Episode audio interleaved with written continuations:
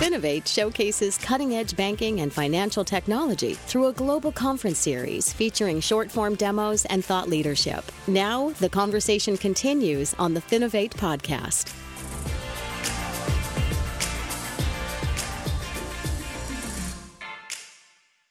Hello and welcome to the Finovate podcast. Today we are chatting with Ned Phillips and Mike Larson of Bamboo, a best of show winner on stage at Finovate Fall here.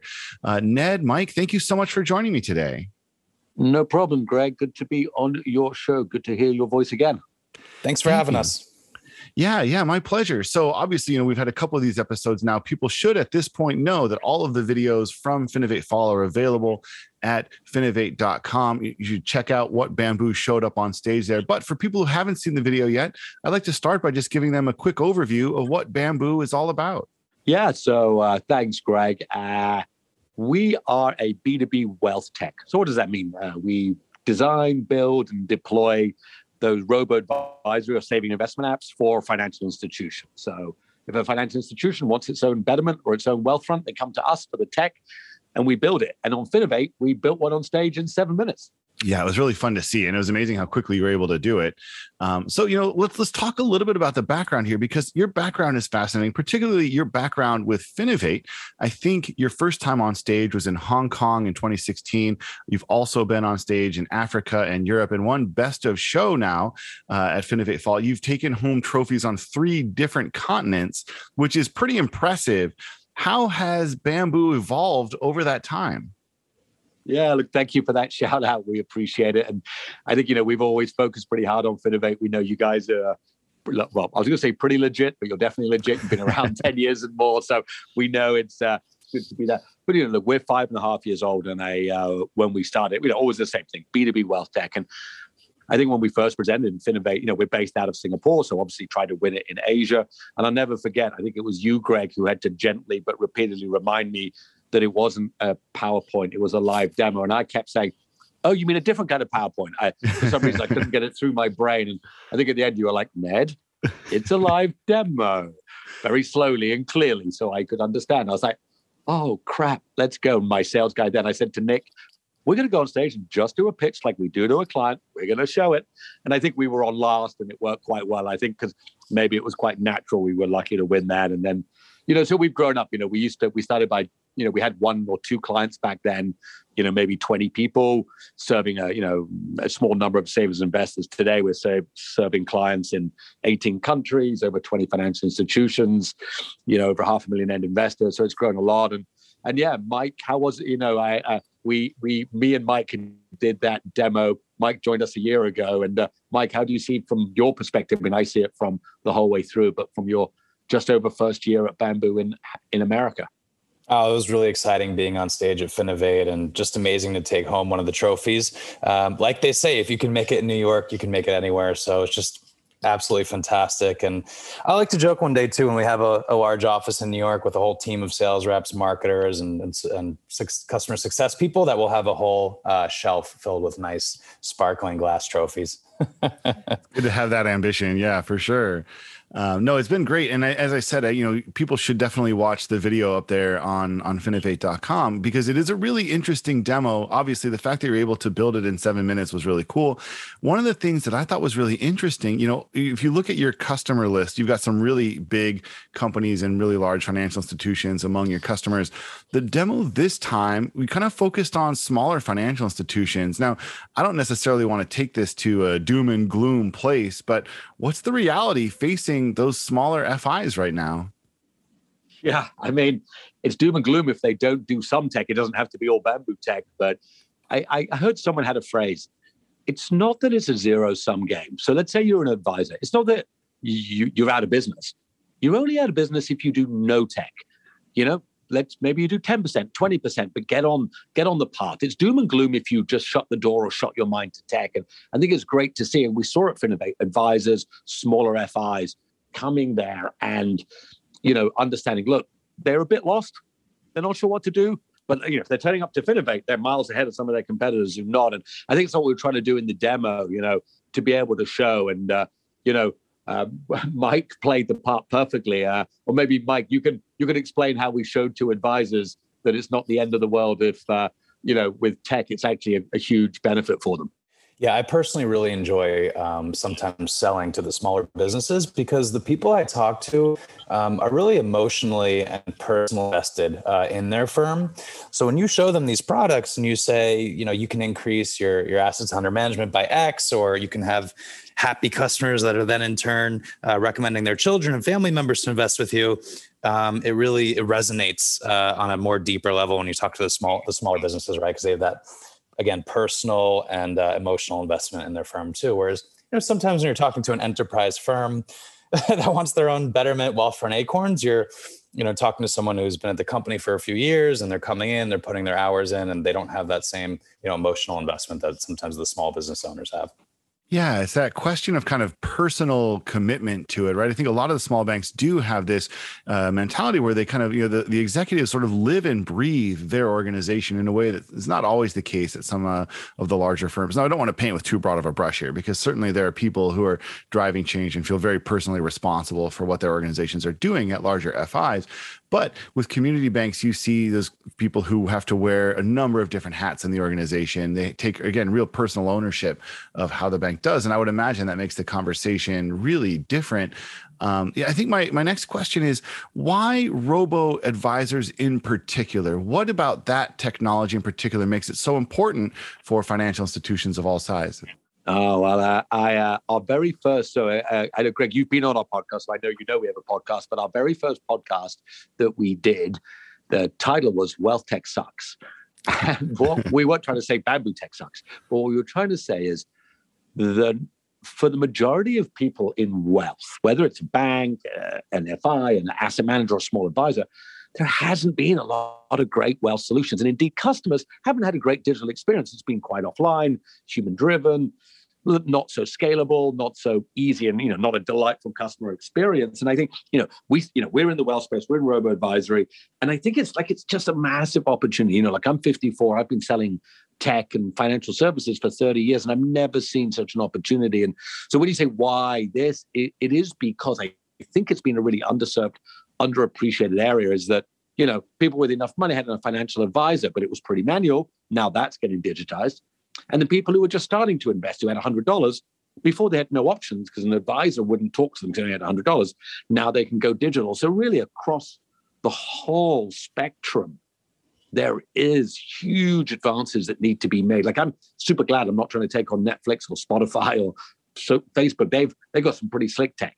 In wealth, the tech is not slick yet, and I think we're just at the beginning of making it incredibly slick. And that's why it's, I, I mean, I feel super lucky that we're in this space. Yeah, absolutely. Um, I think the the question too is you, you obviously you can see how end users benefit by being able to understand how their financial decisions will impact their financial futures. Um, how do the banks in particular benefit from being able to bring this technology into their own stacks?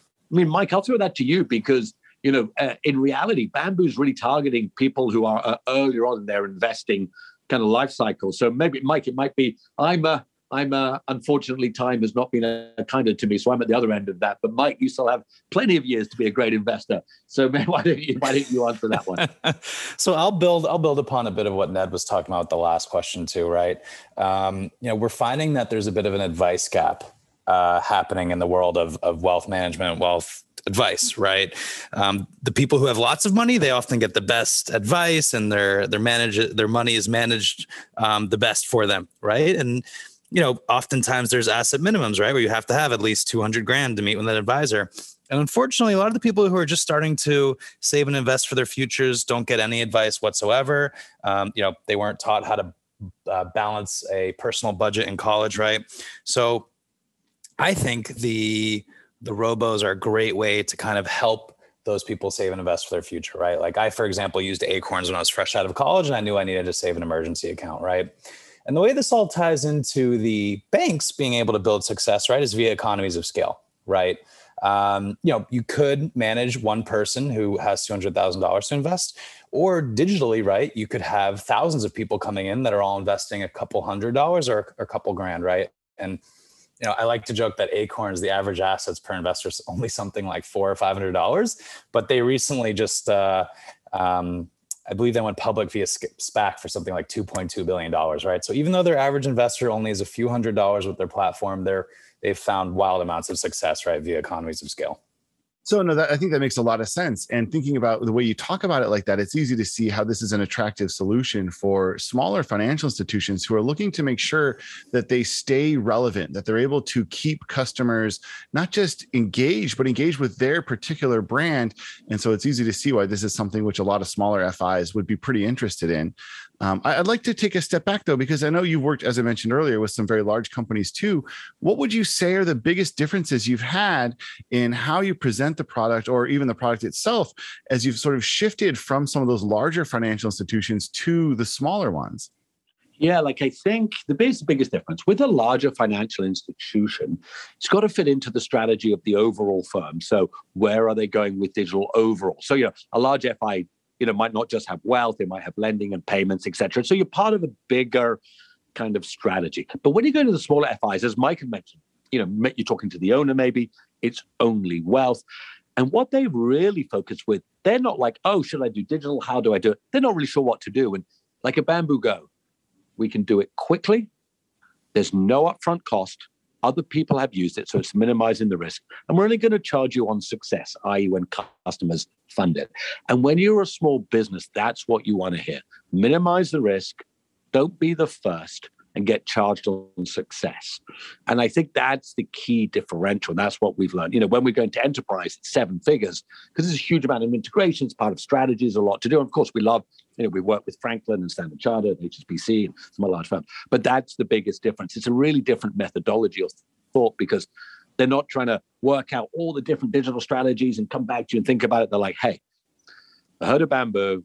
You guys seem to know what you're doing. Other people are using you and I can use this at, I'm not going to say no risk, but no upfront cost, simple tech integration. And we pay when customers fund us. All right. That makes sense. I think that's the biggest difference. That's how, you know, that's how we see it. And and, and that's not just in the US. That's a fairly generic tech sales. I mean, Mike, as you said, you you specialize in selling tech, you know, in your previous roles to small businesses. It is more of that, you know, take away the risk of buying the tech rather than what is the tech itself, right? Yeah, and I would just say too that um, now, of course, Bamboo we offer a whole suite of products, right? But our, our two main ones are the Bamboo Build, right, uh, which is the more bespoke, customized, white glove approach, right? And usually, when I'm talking to enterprise firms and I describe that, they say, "Yeah, that's what we want. We want our very own Betterment Wealthfront Acorns." Um, Bamboo Go, right, which is what we showed at Finovate, is our out of the box, ready to go software as a service uh, solution, right? When I talk to the smaller uh, businesses, usually that they say, "Yeah, that's what I want. I want something that's quick, easily deployable, and I can get it. I can get it going in a few weeks." Right. So, yeah. just to just to build upon what Ned was saying. Yeah, no, makes sense. Um, uh, it looks like we're about out of time. I'd like to end on something that's a little bit more frivolous because obviously, you know, we've talked about uh, Ned, you being all over the world, having come to Finovates in multiple continents, won in multiple continents right now. And I think this is a question that a lot of people in the fintech space are asking who's winning? Which region is winning the fintech race right now? And particularly, what I'm curious about is where do you think customers are receiving the best experience? Those end users, where are they getting the most from their banks from a digital standpoint? Standpoint. Is there anything you can share there? Yeah, sure. You're right. Look, I, you know, from the UK, grown up or grew up in the UK. Originally from Australia. Worked in uh, Asia a lot and doing a lot of business in America. So I have a bit of a view. India is one place that is modernizing at such a rapid pace. They love tech and across everything from food delivery to taxis to banking to financial services. The amount of people launching startups, customers almost have an embarrassing richness of different applications to choose from. Maybe, maybe even too many, but I think India is a place that customers are getting an amazing leap forward.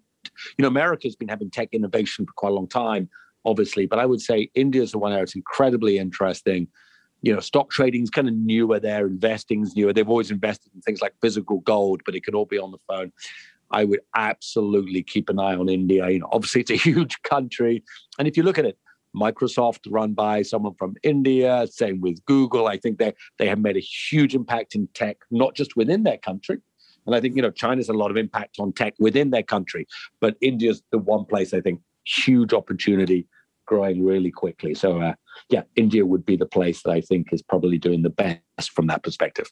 Excellent. No, I think that's great. It'll be interesting to see what continues to happen there. And as you say, it is a big country. There's a lot of opportunity there. There's a lot of talent there. Um, so as, as, they say, you know, watch this space. We'll see what happens here. Well, um, I want to thank you both, uh, Mike and Ned, for coming on the podcast. Congratulations again on winning Best of Show in New York in September, adding another one to the trophy cabinet there. I look forward to seeing how bamboo continues to evolve. And yeah, it's been a pleasure. Yeah, and absolutely. And I think I would love to look, well, Greg, we uh, love being a Finovate. You will see us in London. We, I don't know if it's uh, arrogant to say we always want to win. I think everyone should want to win. I can just think that in my brain. So we'll see us in London. Good luck to everyone else, but we're going to try and win there. We appreciate it. And I think this is a little to take out. Uh, uh, in New York the day before our presentation. Uh, because we'd mentioned to you before, we'd done our little presentation on stage, practice the day before. Then when all the lights went out, we kind of asked the security man, can we come back on stage? And we spent, I don't know, an hour and a half. It was Mike's idea. Uh, for us to come back on stage when it was dark, and we practiced and practiced and practiced. Felt like the kicker taking taking kicks and goals at the end of it. So I don't know, Mike. For me, that was actually the winning was an absolute highlight. But that little bit, doing what we think the other people weren't doing by doing the extra bit to try and win it. That was my highlight. I really enjoyed that. We had a lot of fun too, laughing. Uh, uh, you know, fortunately in front of an empty stage, right, practicing. But that's also, uh, Greg. That's also where we actually came up with most of our jokes too for our presentation. We were kind of building upon each other, trying to come, you know, just to get the audience excited and you know, laughing during our presentation. I think that made a big difference too. So yeah, that was quite fun. Then. No, totally. But now you let the secret out of the bag. Now that you're not going to have that empty space in London, you'll be fighting other people for yeah. the the empty stage. We'll have to. I, am writing a note right now. Add additional security just to yeah, keep a exactly. lid on everything that you guys are going to kick off. But, but here's the crazy thing, Greg. I've told people this before. Like it's why is you know why you know you still don't see you know, anybody could sneak into a stadium, take kicks and goals to try and practice. I'm always fascinated that people don't. I, you're, you're right even if you have good security, we're going to sneak in and practice because it's the only way. well, the proof is in the pudding. Uh, well done. I think whatever you did last time, it obviously worked. So I certainly wouldn't dissuade you from it again. But if you're listening to this and thinking, well, maybe a couple dozen of us are going to follow in Bamboo's footsteps, that might be a little bit of a different conversation. we'll we'll cross that bridge when we get to it, though. In the meantime, we can leave it here. And uh, yeah, congratulations again. Thank you. Appreciate it. The Finovate podcast is produced by Informa Connect in association with Provoke.fm Media. Check out Finovate.com for information on Finovate's upcoming shows and to learn how you can get involved. The discount code Finovate Podcast will save you 20% on tickets to all of our events. And you can email us at info at Finovate.com for information on sponsoring, speaking, or demoing. Thanks for listening.